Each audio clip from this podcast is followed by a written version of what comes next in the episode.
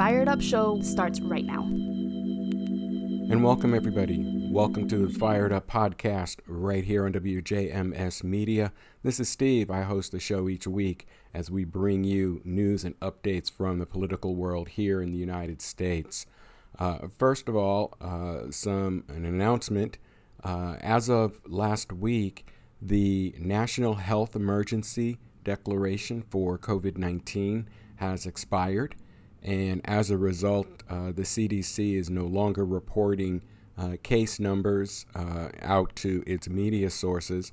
Uh, but uh, we will look and see and find that information if we can somewhere else, and we'll bring it to you then. But for now, we will skip over our normal uh, procedure of reporting the case counts for COVID here in this country. Uh, but that doesn't mean that A, the COVID 19 pandemic has ended, or B, that we need to be any less diligent in our practices to stay safe and protected from the disease. So, you know, mask up when it's necessary, uh, practice that social distancing if you can, and uh, let's make sure that we are keeping ourselves safe uh, for our family, our loved ones, our community. All right, with that being said, we've got uh, a bunch of news to talk about um, this week. Uh, one uh, story that I'm leading off with uh, actually came across my radar uh, shortly after I posted last week's podcast to the server. So this one's dated May 7th and it comes from Slate Magazine. And uh, the title is Three Cases in North Carolina, comma, Decades of Democracy Undone.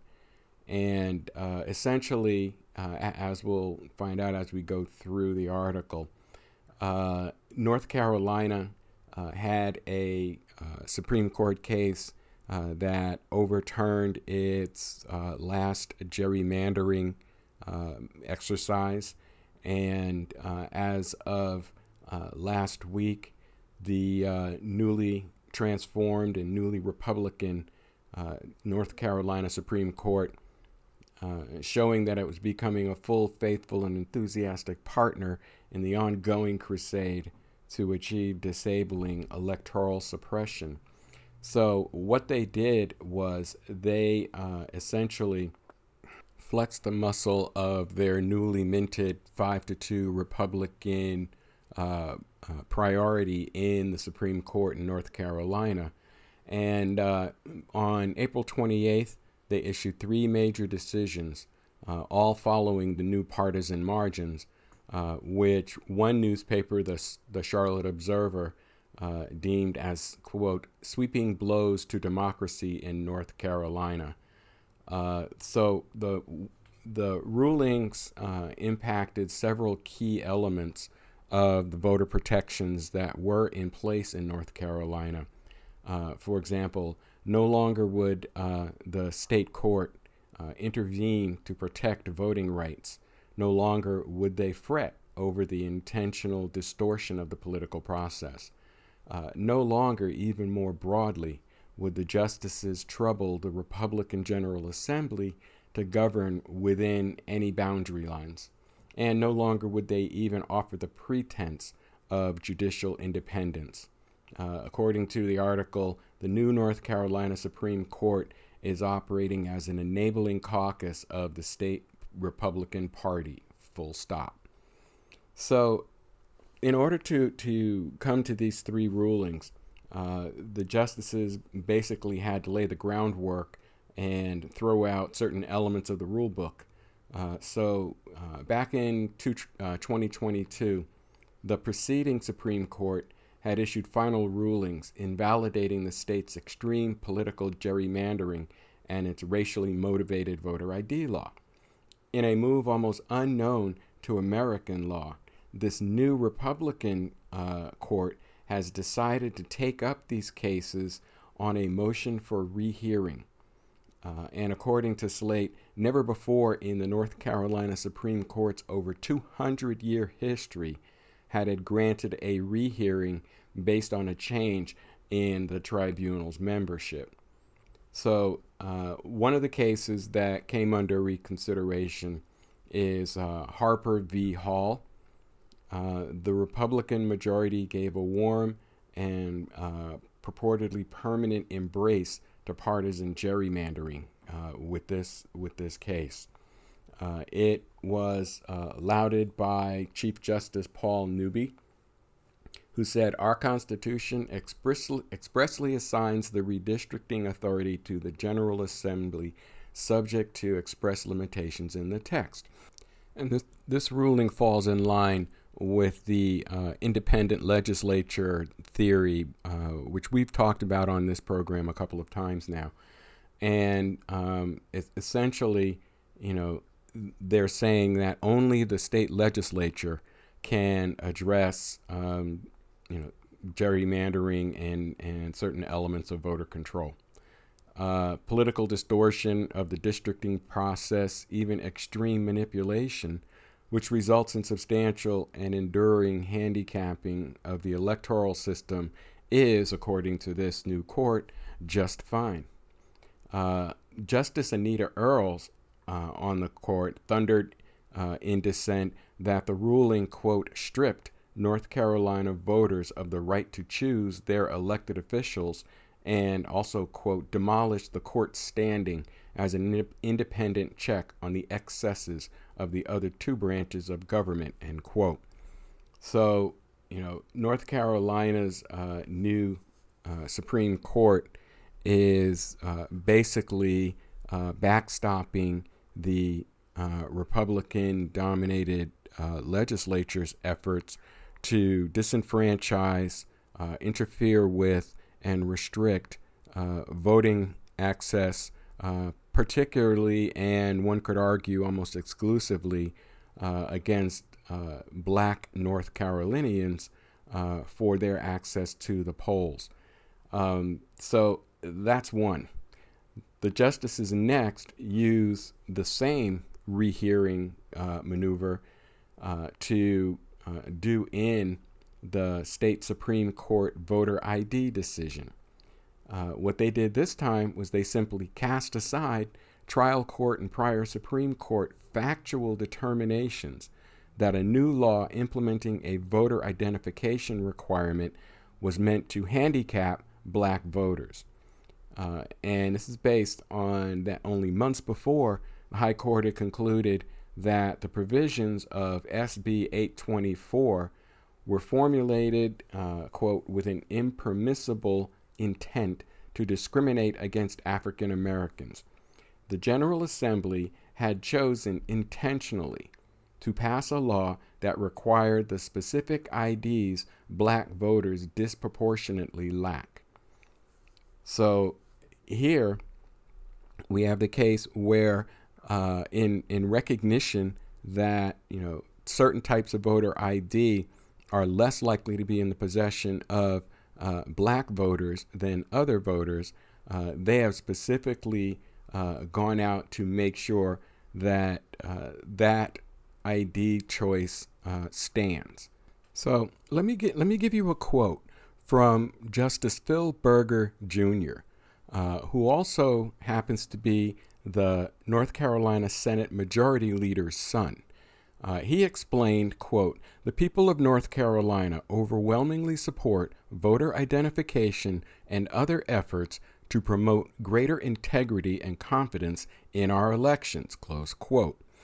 All right, let me um, do a little bit of translation on that and, and kind of restore the hypocritical language to the top. Uh, and again, this is my opinion, um, but this is how this reads to me.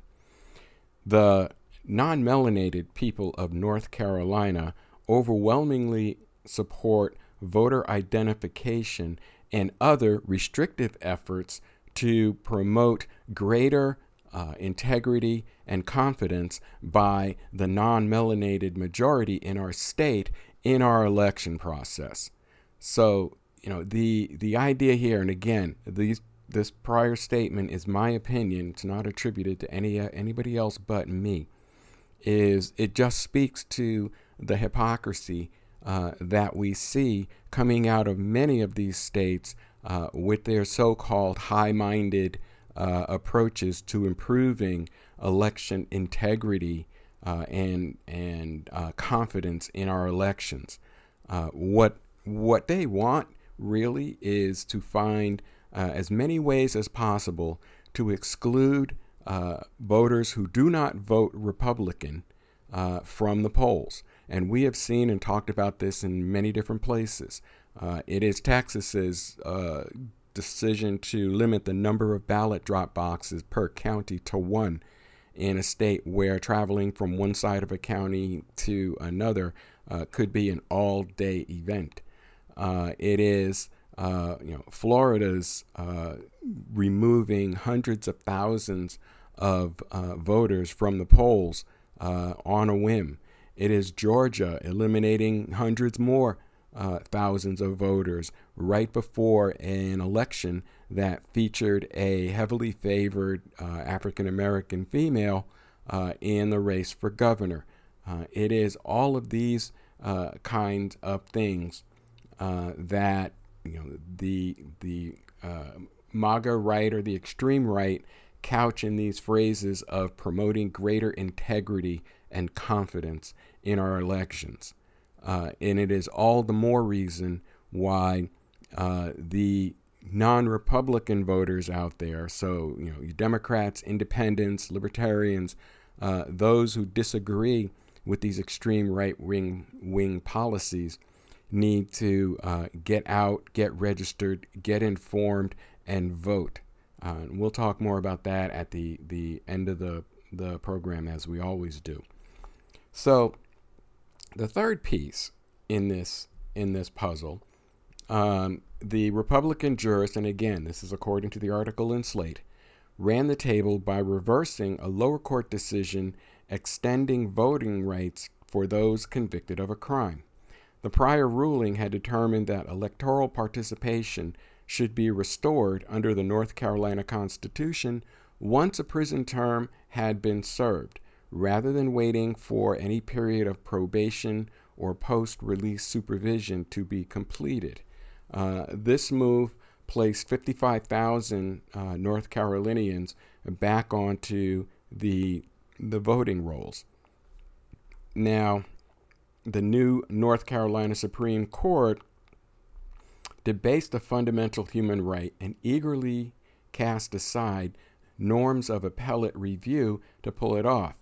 You know, and you know, according to the article, uh, this was just part of their trifecta of uh, disenfranchisement, and you know, as as uh, just another uh, state's case of trying to find whatever means possible to reduce the number of uh, you know Democratic and Independent voters, because uh, in in general they outnumber Republican voters in just about every state.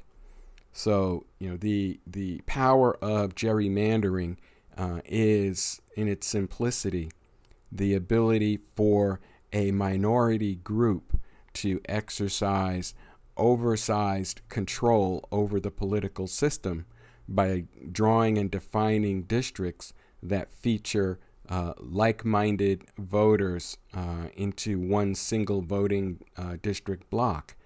And, you know, we have seen this now uh, happening over the last five decades uh, as part of the Southern strategy and, and other considerations as the number one tool that you know right wing uh, Republicans have been using in order to solidify their hold on power here in the United States.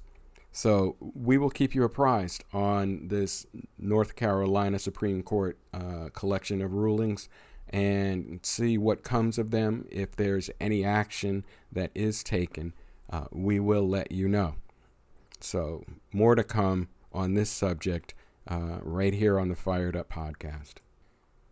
And in other news uh, that came out of the past week, uh, the uh, COVID era uh, immigration policy known as Title 42 uh, has ended uh, as of the middle of this week. And Republicans were um, screaming and shouting that there would be an overwhelming surge of uh, migrants coming across the border in the South and that you know the southern states were about to be overrun, and oh my, you know, just clutching their pearls at how many uh, people of color would be coming across the uh, border to the U.S. from uh, Mexico and other uh, countries to the south.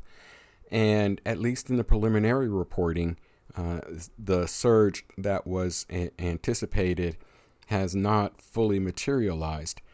Now, granted, um, there are numbers that say as as many as 9,000 uh, immigrants a day are coming across the border, but that's nowhere near what uh, Republican lawmakers were uh, screaming about from the lecterns across this country uh, in terms of how many uh, migrants from you know the southern countries uh, would be flooding across the border.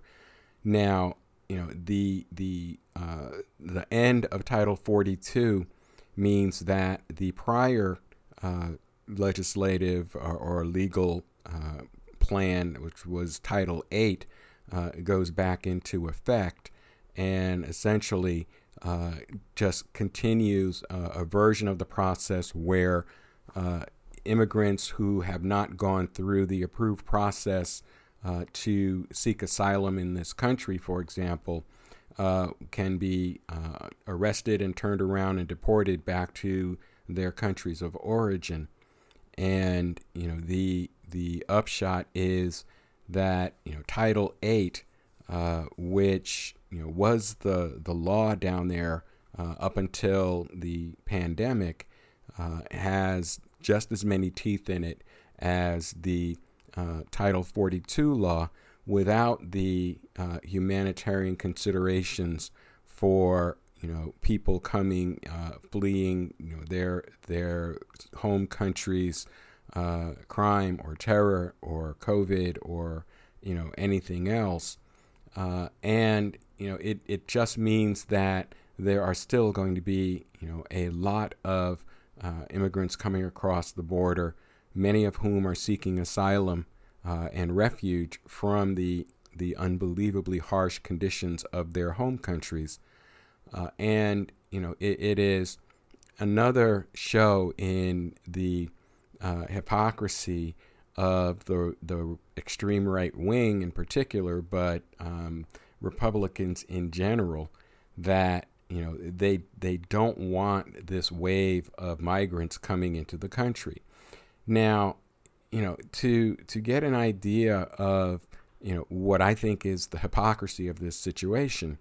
Uh, there were some news stories that came out of uh, one of my favorite states to report on, Florida, where uh, there the the migrant population, um, by and large, in the state of Florida has fled the state. So what does that mean? Well, when it comes to uh, labor that's used to build new houses, when it comes to labor that's used to pick the strawberries that grow on farms all over the state of Florida, when it comes to migrants that make up the bulk of the uh, hospitality industry people, that is the uh, people that work in the hotels, that you know clean the rooms and make the beds and serve the food and you know uh, man the rides uh, at you know Disney World and other places. Uh, what what the news has been reporting is that you know everywhere you look, uh, you see incomplete buildings with no workers uh, working on them. You see you know fields and fields of produce not getting picked, and you see you know staffs in uh, hotels uh, restaurants and bars, uh, you know, basically decimated because the people who uh, took those jobs have left the state. And you know, the the idea is that if you you know if you are a, a believer in getting rid of um, illegal and legal immigrants into this country, uh, the the question you need to answer is who's going to do the work that they do that you know most uh, natural born Americans, uh, particularly you know those in the non-melanated category, uh, are not willing to do. Those jobs have to get done. Somebody's got to build those houses. Somebody's got to bring you your dinner when you go to a restaurant. Somebody's got to clean your room when you stay in, you know, in a resort hotel or in a hotel in general. So if you don't want to do that work, uh, it really kind of works against you to make it, you know, I- impossible or extremely difficult for people who are willing to take those uh, lower paying jobs and do that work and you know pick your fruit and build your houses and you know and and work on your roads and so forth. Uh, you're basically shooting yourself in the foot so you know the the question is out there then um, how do uh, the people who are exercising this control uh, exercising these rules uh, how do you propose that we get all of that stuff done who's going to do it uh, is it you?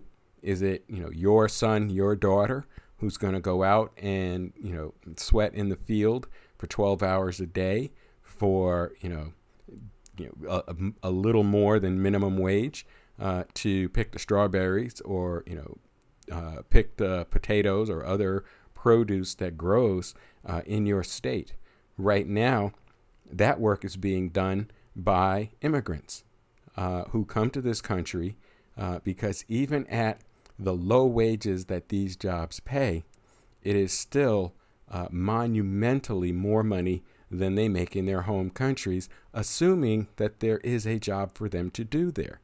So, you know, we, we are, are continually seeing this effort uh, led by uh, Republicans and, and more so by uh, the right wing or MAGA Republicans to eliminate uh, this group of people from our uh, national tapestry when there's no plan on the other side of that to uh, get the work done that these people do. You know, it, it's it's quite simple. Uh, these are the jobs that you know, and and I'll be blunt that no white people in America want to do uh, but these individuals who come to this country seeking a better way uh, use these jobs and uh, support their families and send money home to their families still in uh, you know their country of origin uh, and you know make it all happen. So you know as, as we look at the the politics and the policies that are coming out of these red states uh, we need to ask ourselves, well, okay, if they're going to, you know, minimize or drastically reduce or eliminate uh, these migrant workers from coming into our country, who's going to do the work? Who's going to pick up where they have left off?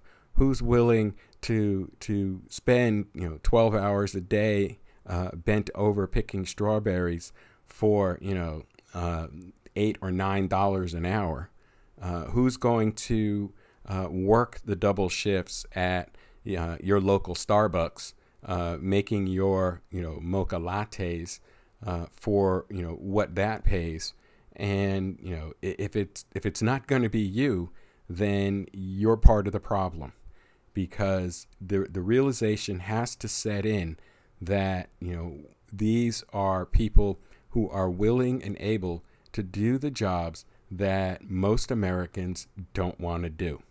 So if, if that's your if that's your game, if your idea of a better America is one without these immigrants, without these migrants coming into our country, then you need to tie an apron around your waist and go wash some dishes in a restaurant or, you know, make up, uh, you know, 30 or 40 uh, hotel rooms a day or you know stand on your feet and serve uh, dinners or lunches uh, or breakfasts to you know patrons in restaurants for eight to ten hours or more a day. If you're not willing to do that work, if you're not willing to pick up that slack in order to help the country, then the idea that you want to keep uh, immigrants out really is um, a, a, a shoot yourself in the foot proposition. Because at the end of the day, uh, it's only going to impact the availability of produce, the availability of you know homes being built at reasonable cost, which people can afford.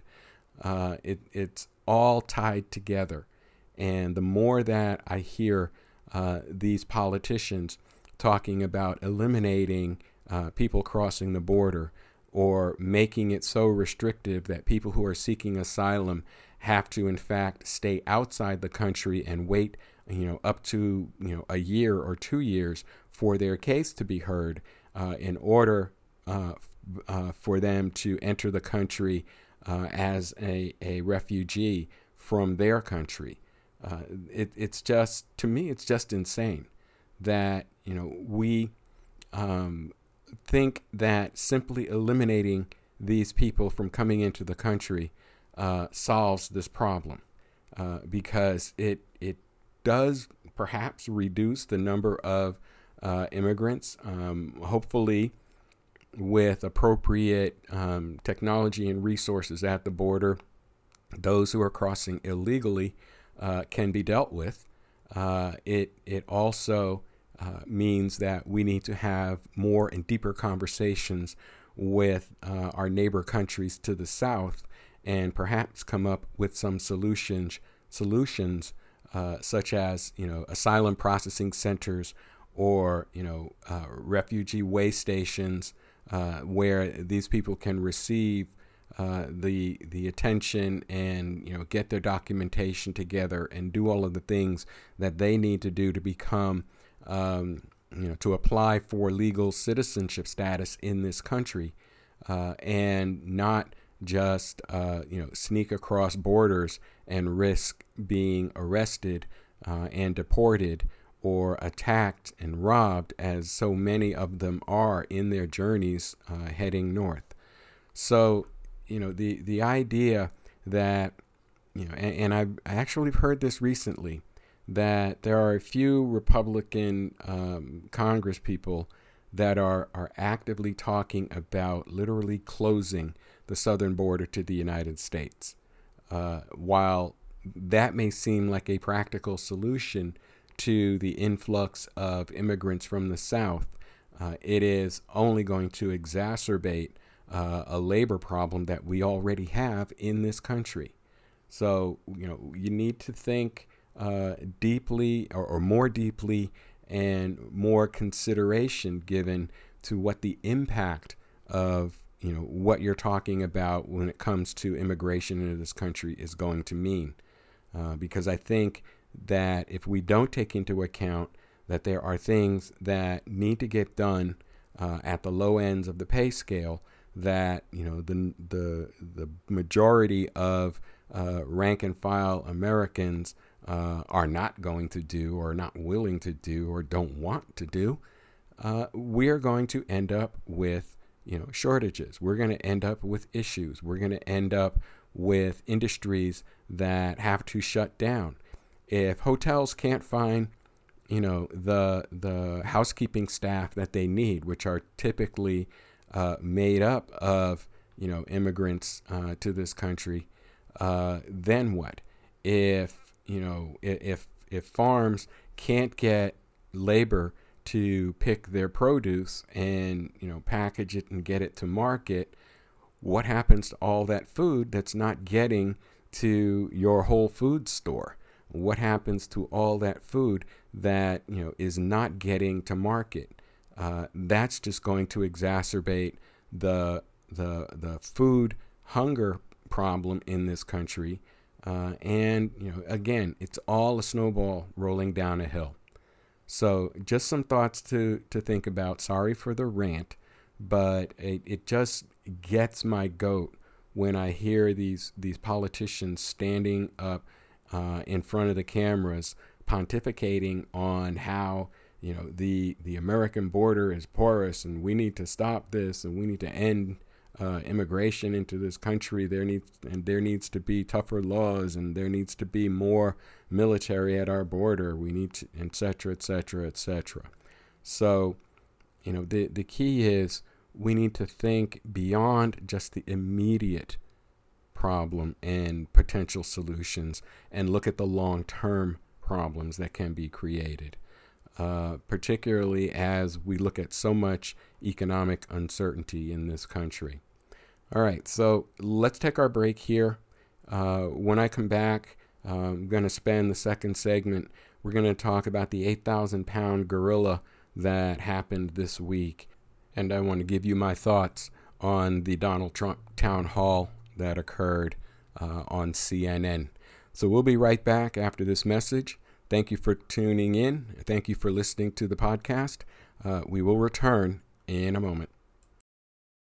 Right now, our country feels divided, but there's a place where people are coming together. I gotta tell you, I was nervous to talk to someone so different than me. Me too, but I'm glad we are.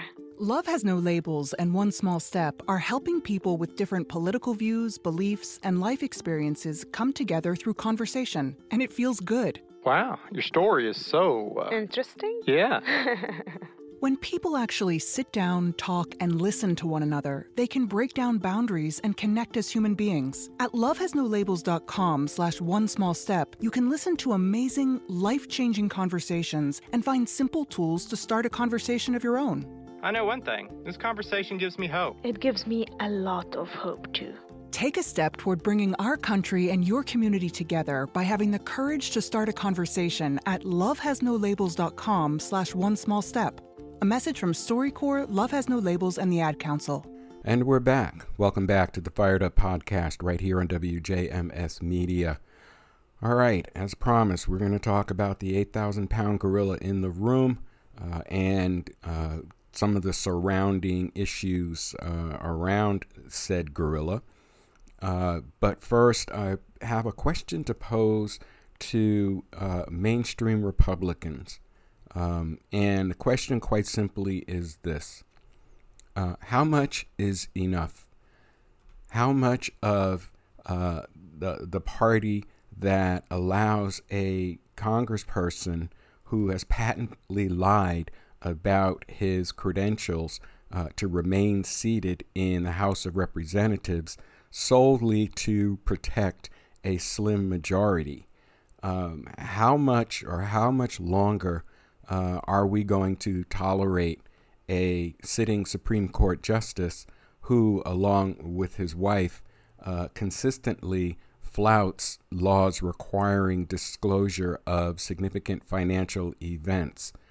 Um, how long are we going to uh, put up with uh, Congress people from various districts uh, around the country who continue to promote lies?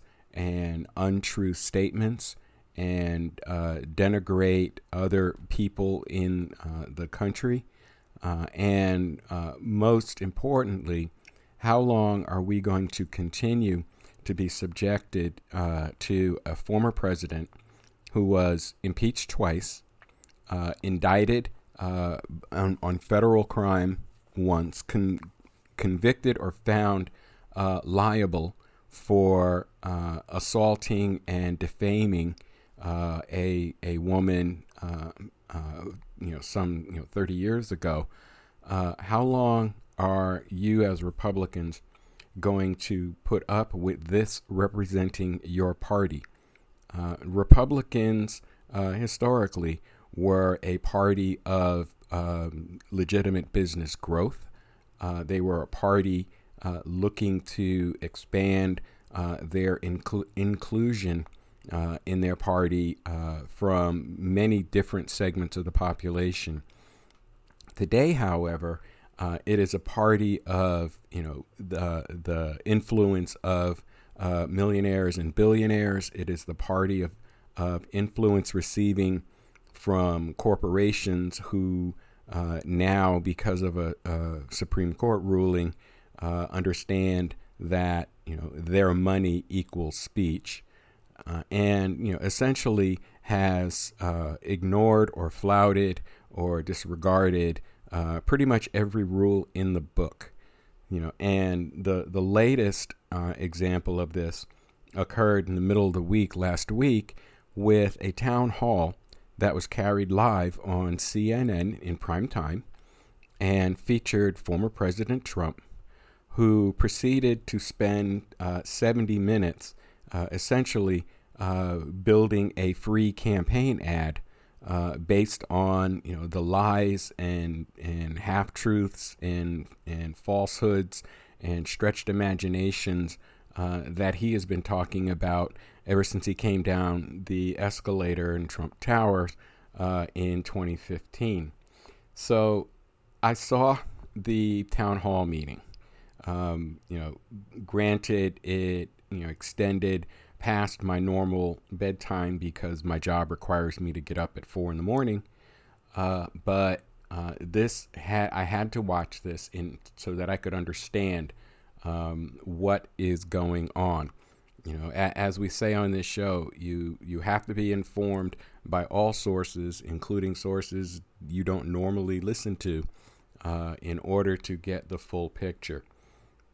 So, what I heard, and hopefully, if you were listening and paying attention, what you heard was former President Trump standing up there and again repeating many of the same lies and falsehoods uh, that he told throughout uh, his campaign, uh, throughout his presidency, and in the post uh, Trump presidency.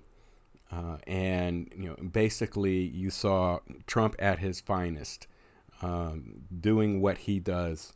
Uh, I guess you could say doing what he does best. So uh, there have been a lot of discussion. CNN has been roundly criticized for giving uh, Donald Trump that platform, for acquiescing to allow for an audience that was uh, exclusively uh, Trump voters or you know uh, independent or you know unaccounted uh, voters leaning toward uh, Trump, and you know basically served him a a plate full of softballs for him to you know to whack at for 70 minutes. Um, I went through and after listening to the broadcast, um, I went to some of my sources uh, for fact checking. Uh, and for example, factcheck.org uh, listed uh, a, a collection of the, oh, I'd guess more than uh, 25 uh, lies or falsehoods or, or false claims that he made during that town hall meeting. So I want to go through uh, some of what they said and what they came up with.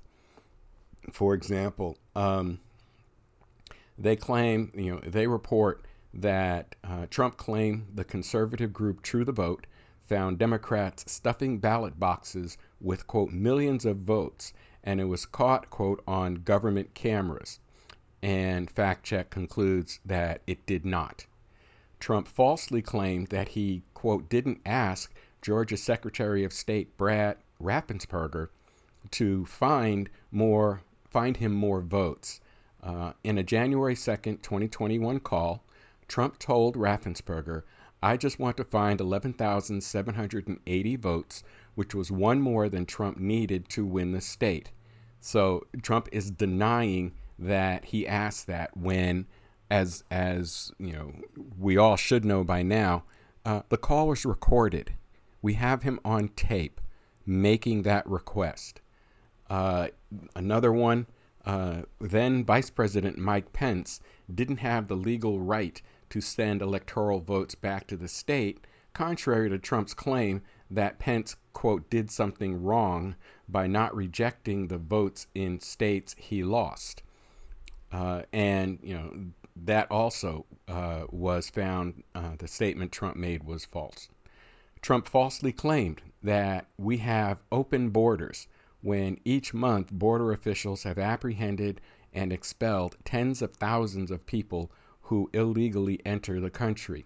This is a point that Republicans make time and time again uh, that you know the the border is open and porous, and yet they don't report on you know as I said the tens of thousands of people uh, to that are expelled that are deported uh, who enter the country illegally. Uh, he made an unsubstantiated claim that many of the immigrants coming illegally across the southern border are people released from prisons and mental institutions. This has been fact checked to be totally false. Uh, they, the, the countries to our south are not opening up their prisons and their mental wards and sending you know these these individuals northward to America.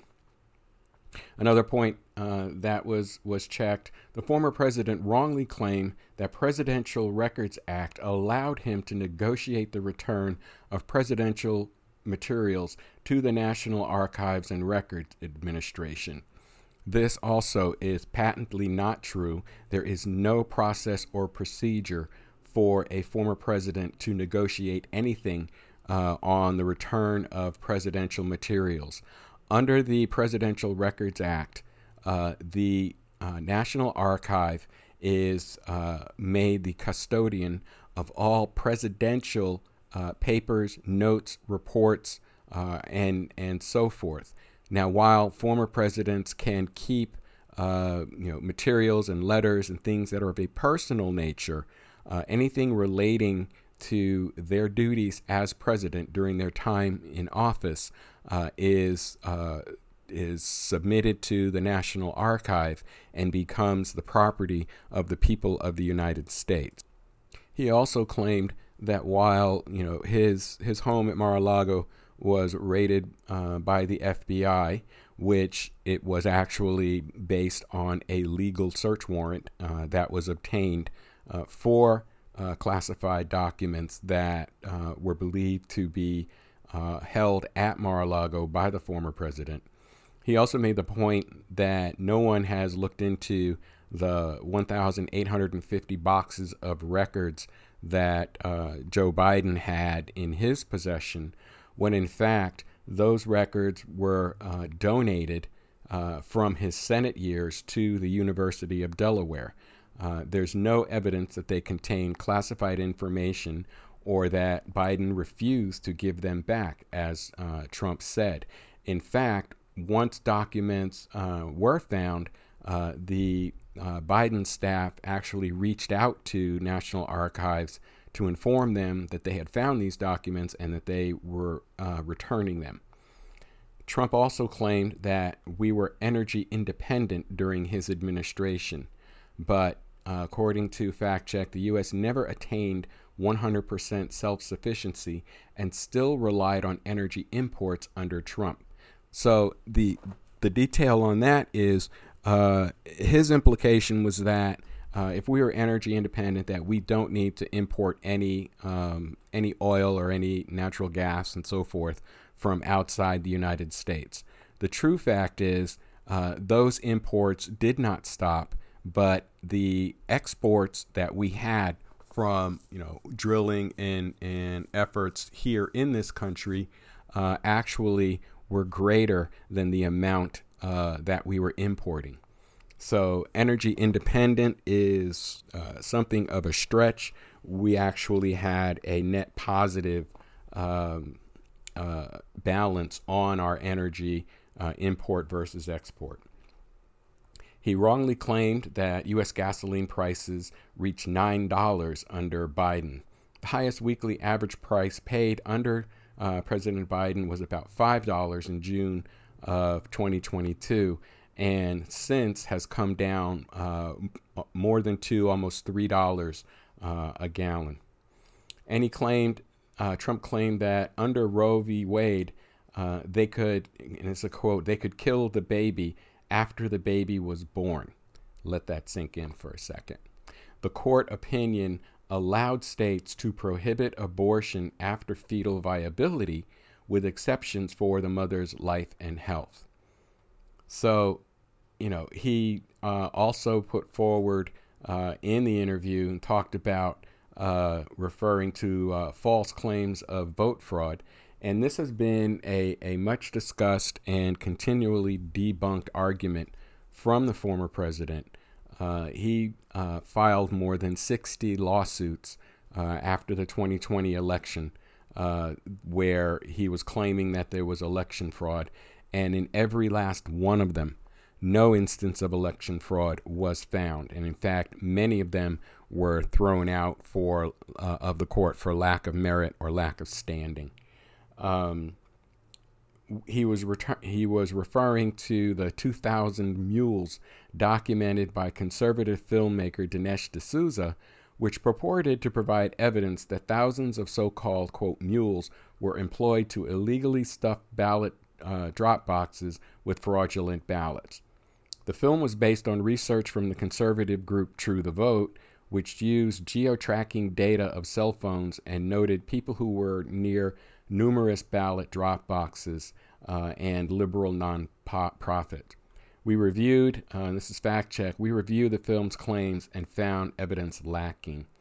In one part of the uh, town hall, uh, CNN anchor Kaitlan Collins asked Trump about his January 2nd, 2021 phone call to Georgia's Secretary of State Brad Raffensperger, uh, which has become the focus of a criminal investigation by the Fulton County District Attorney's Office into whether Trump tried to illegally overturn the, the state's 2020 presidential election outcomes.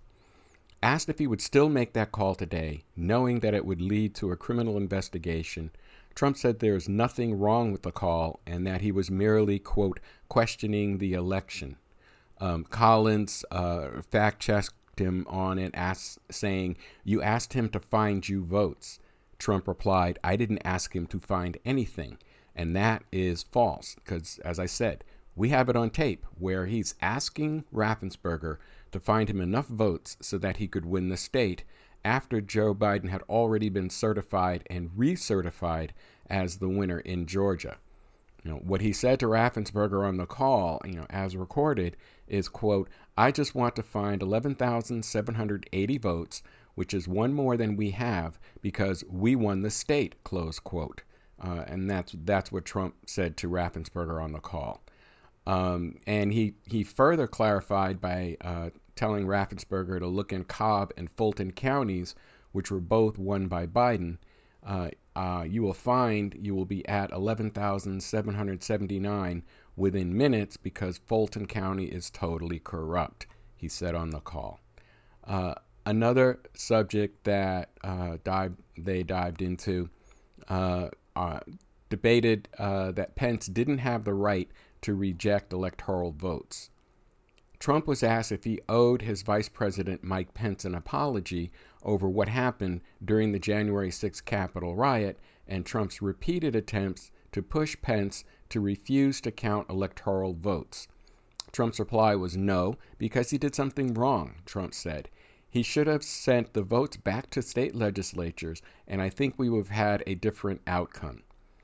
Uh, fact check uh, reviewed that with a constitutional expert who told him that Pence did not have the legal right to change or reject the electoral votes. The Electoral Count Act, which was signed into law in 1887, says the vice president is simply supposed to hand the tellers the state certifications after he opens them, and then the tellers are then to read these documents and make a list of the votes. So you know the the idea is you know Trump was looking to flout a you know hundred and something odd year law that's on the books that has worked you know flawlessly uh, through uh, 46 presidential election cycles in this country. And and the thing is, and all of this comes back to the question I posed a few minutes ago, uh, this, the question to uh, the the mainstream Republicans out there. Uh, when is enough enough?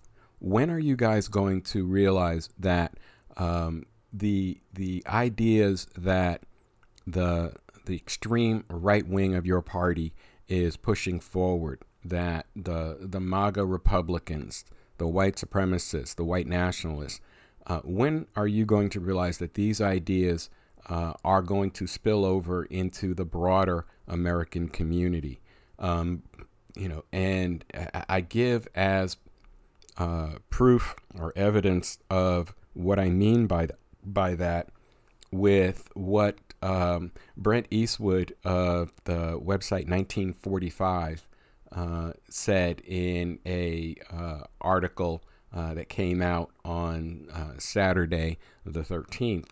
Uh, the title is Donald Trump just said the stupidest thing ever and I'm I'm going to read some portions of this, and we'll we'll talk about it a little bit on the other side. Um, he writes Donald Trump suggested America default on its debt. That would be a massive mistake. Um, and he goes, in this week's town hall televised by CNN, Donald Trump mentioned something alarming, but this might be his most insane idea to date. He said that if the Democrats do not give in to Republican pressures for spending cuts, it would be fine to let the government default on its debt of $31.4 trillion. This type of political brinksmanship is nothing new for Donald Trump, but it shocked financial experts and lawmakers from Trump's party. So process that for a second. We've all heard in recent weeks from, you know, uh, from the Fed chair to Janet Yellen to, uh, you know, to everybody and back that defaulting on our debt uh, is something that we cannot allow to happen. That you know it would just create a catastrophe of financial consequences, not just here in this country, but around the world. Uh, so the article goes on. Uh, it says consequences of the default. Negotiations between Republicans and Democrats on Capitol Hill continue to be stuck in the mud ahead of the June 1 deadline to lift the debt ceiling. A default would shut down the government and create a ripple that could result in a financial crisis in markets around the world. The value of stocks and bonds would be negatively affected, and ordinary American investors with 401k and IRA accounts would be particularly damaged. Payments to government workers, retirees on pensions, and veterans who look for monthly payments would cease. It would also result in layoffs and lower economic growth, leading to a recession. So, process that for a second. Um, the a, default on our debt would catastrophically impact not just uh, the the people Republicans don't like. It would catastrophically affect everyone: farmers, uh, labor workers, union workers, uh, you know, even uh, millionaires and billionaires would see an impact because the financial markets would uh, fall. Uh, and you know the article goes on and said uh, this nearly happened before. Uh, this glimpse into Armageddon happened in 2011 when the government came close to default. The government's credit rating was downgraded, and the S&P 500 dipped 20% that year. Uh, Republicans in the Senate, however, do not support Trump's sentiment. GOP lawmakers mainly agreed with Janet Yellen that a default would be disastrous and that Congress would find a way to avert it. Republicans on Capitol Hill worked to create distance between their financial views and Trump's. Uh, Senator John Cornyn of Texas said to The Hill that nobody thinks default is a good idea. Nobody. Senator Lisa Murkowski of Alaska, Alaska said, I don't think anybody suggesting that we have to do a default is wise policy or wise strategy for this country. She said that Trump certainly doesn't impact her thinking on the subject. Senator John Thune of South Dakota explained that most people recognize we need to do a deal here. So, you know, it, it is it is clear that you know the effects of uh, defaulting on our debt uh, is is is and would be wide-reaching and um, generally disastrous for just about everybody in this country. Uh, and the article goes on to talk about uh, that it would be disastrous for Trump supporters. Uh, he, st- he cites they could lose in their investment accounts and perhaps fail to receive government transfer payments that they depend on to pay bills. Uh, of course, you know, he's saying how, you know, Trump treated this as a throwaway line, but as we've learned in the past, uh, those those type of throwaway lines have a bad habit of turning into uh, an action policy for certain segments uh, of the extreme right of the Republican Party. Uh, the article continues says, judging from what Republicans support in the Senate, it appears there is room for compromise coming from the right. The more conservative populists in the House may not agree with the senators, but they will eventually get in line, and hopefully the president and his Democrat allies in Congress can agree to a compromise and allow some spending cuts. Um, so you know, hopefully uh, it's you know his words to God's ears that you know cooler heads and and and more wiser minds uh, on both sides of the aisle will prevail and a reasonable compromise will occur. Now, the best thing that could happen, uh, which is what has happened, you know, numerous times in the past, you know, when the issue of the debt ceiling has come up, that Congress simply passes a clean debt ceiling bill that raises the debt limit uh, with no strings attached, no other provisions attached to it. Uh, my thinking, and you know, I'm just you know one guy out here. Um, I think that the the Republican strategy is to push this right up to the wall uh, to see if they can get the Democrats to cave on spending cuts. Uh, but ultimately, the compromise uh, could very well be that the debt ceiling and budget cuts will be separated into two uh, separate items. The Democrats will agree to a public promise to address the budget cuts that the Republicans are proposing and come up with a compromise on that. And for that concession, the Republicans will acquiesce and give them uh, a debt ceiling increase. Now, there's one other thing that you may or may not have heard in this deal, and it bears paying attention to and keeping track of. A, uh, a debt ceiling agreement, uh, if it's agreed to in the current session or it's agreed to as part of some uh, subsequent you know, deal making that goes on, is only going to run for a little less than a year. It's going to run to March of uh, next year. So it, it's it's kicking the can a little bit down the road. What is needed is a long-term debt solution uh, that uh, can include, you know, some agreements on, you know, budgetary limits and so forth. Uh, that also, in my opinion, should incru- include a hard look at the defense budget, which is by far the largest component of our uh, national budget and you know find you know the the waste and and other things in that budget that can be eliminated in order to bring down uh, the expenses that we face.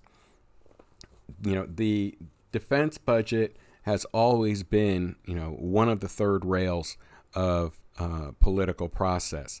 Uh, you know nobody wants to touch defense spending because so many uh, congressmen and senators have defense industries in their districts, and they don't want to see, you know, cuts to that and impacts from you know any potential job loss, etc.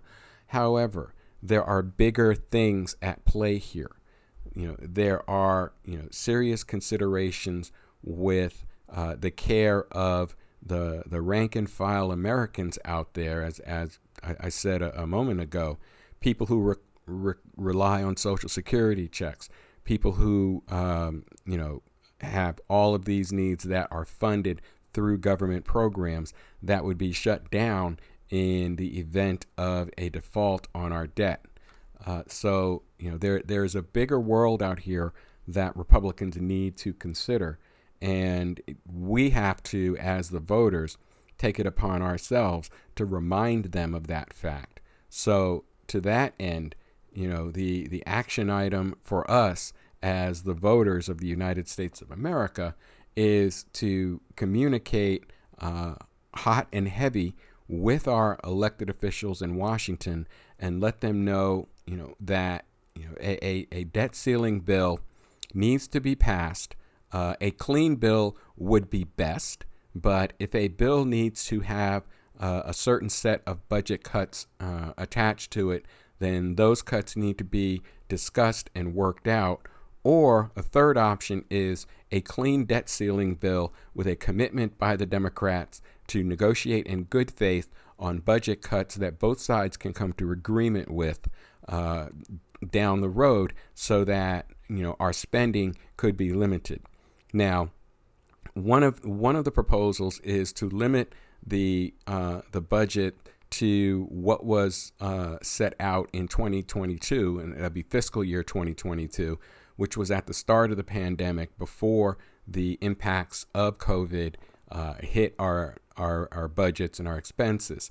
That you know is one reasonable idea that yes, we could limit to you know 2022 levels, uh, and also uh, the idea of a one percent annual increase in the budget is also something that is doable. Um, and you know the the other cuts, uh, in my opinion, are too draconian for right now. Uh, our economy, although recovering and in in fairly good shape and strong, is still not uh, at a pre-pandemic robust level that it was. Uh, so you know any damage that's done to our our our budgetary process could lead back into you know a a uh, recession or you know if if deep enough if they default might even turn into a depression uh, and that's unacceptable so our action item as always let's reach out to our senators in Washington our um, our congresspeople in Washington to take action on on this before the June 1st deadline. And if it looks like they can't achieve a compromise uh, marrying the two bills together, separate them. Submit a clean deficit spending and commit to uh, honest negotiations in good faith on finding solutions to our budgetary problems. Uh, in, in, in any event, at a minimum, there needs to be action taken. They can't kick the can down the road. So, uh, what do you think about that? Uh, send an email to the show at firedupradio at yahoo.com. I'd love to get your viewpoints on how you think uh, Republicans and Democrats need to work this problem out in the next two weeks. Uh, so let me know. Again, that email address is firedupradio at yahoo.com. And uh, that's going to wrap up our show for this week. Uh, as always, time flies when you know we're we're ranting about politics in the United States. Everybody, please stay safe. Uh, be aware that although the national emergency on the pandemic is over, the pandemic itself still exists. So please keep yourselves, your families, and your community safe. I thank you all for listening each week here to the Fired Up podcast, and I look forward to doing all of this again in seven days.